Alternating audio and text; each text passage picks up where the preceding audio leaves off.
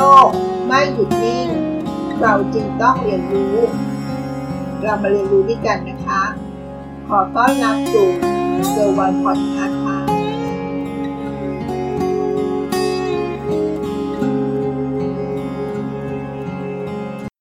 เชื่อไหมว่าความอดทนจะทำให้เราผ่านอุปสรรค และแก้ไขปัญหาต่างๆ ที่เกิดขึ้นได้นะคะ สวัสดีค่ะ ยินดีต้อนรับสู่เกิร์วันพอดคาสต์ความอดทนของบางคน คือสิ่งที่มีอยู่อย่างจำกัดนะคะ เรามาฟังเรื่องสนุกสนุกเรื่องที่ไม่ค่อยเครียดกันเท่าไหร่นะคะ หรือจะเป็นเรื่องเครียดลองฟังดูนะคะความตึงเครียดจากการเรียน การคาดหวังผลงานจากการทำงาน รวมไปถึงแรงกดดันจากภายนอก สิ่งเหล่านี้คะ่ะ ทำให้เราต้องมีความอดทนในการดำเนินชีวิต แต่แบบนี้ถูกต้องดีแล้วจริง ๆ หรือ ลองมาสำรวจเหตุและที่มากันนะคะ เมื่อเรามาถึงจุดที่เราต้องอดทน นั่นหมายความว่า เรากำลังเจอกับปัจจัยที่ทำให้เรามีความรู้สึกเช่นนี้นะคะ เช่น ปัจจัยจากปัญหาจากการทำงาน ที่เราอาจต้องหาสาเหตุต่อว่า เหตุเกิดจากอะไรที่ทำให้เราต้องอดทนกับสิ่งเหล่านี้ เกิดจากความผิดพลาดจากบุคคลที่3หรือว่าเกิดจากเหตุสุดวิสัย ซึ่งเหตุเหล่านี้ เมื่อเราใช้เวลาในการนั่งคิดดี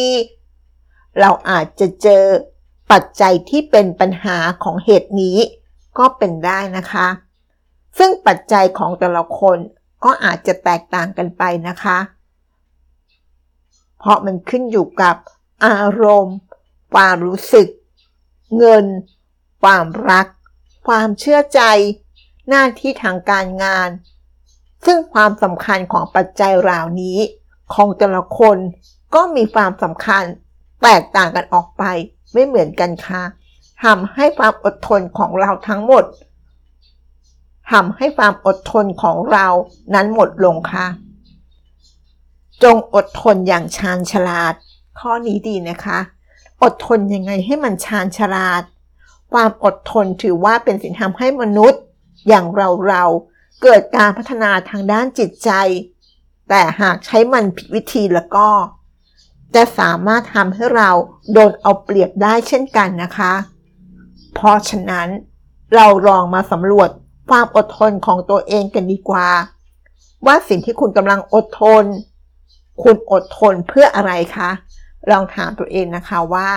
สิ่งที่คุณกำลังอดทน คุณอดทนเพื่ออะไร บางคนก็อดทนกับการเรียน เพื่อหวังจะมีอนาคตที่ดีค่ะ บางคนนะคะ บางคนก็อดทนกับเพื่อนร่วมงาน เพราะไม่อยากมีปัญหา บางคนก็อดทนกับการออกกำลังกาย เพราะอยากมีสุขภาพที่ดี ทุกการอดทนในแต่ละเหตุการณ์จึงแตกต่างกันอย่างสิ้นเชิงนะคะ และในบทความนี้เขาก็ฝากให้เราคิดต่อว่า เราได้วางแผนกับผลลัพธ์ที่ได้นั้นต่อหรือไม่ และถ้าปลายทางของสิ่งที่เราได้วางแผนไว้นั้น มันดีกับตัวเรา ก็ขอแสดงความยินดีด้วยนะคะ ในความอดทนอย่างมีสติของเราเอง พอเชื่อเถอะค่ะว่า ยังมีอีกหลายคน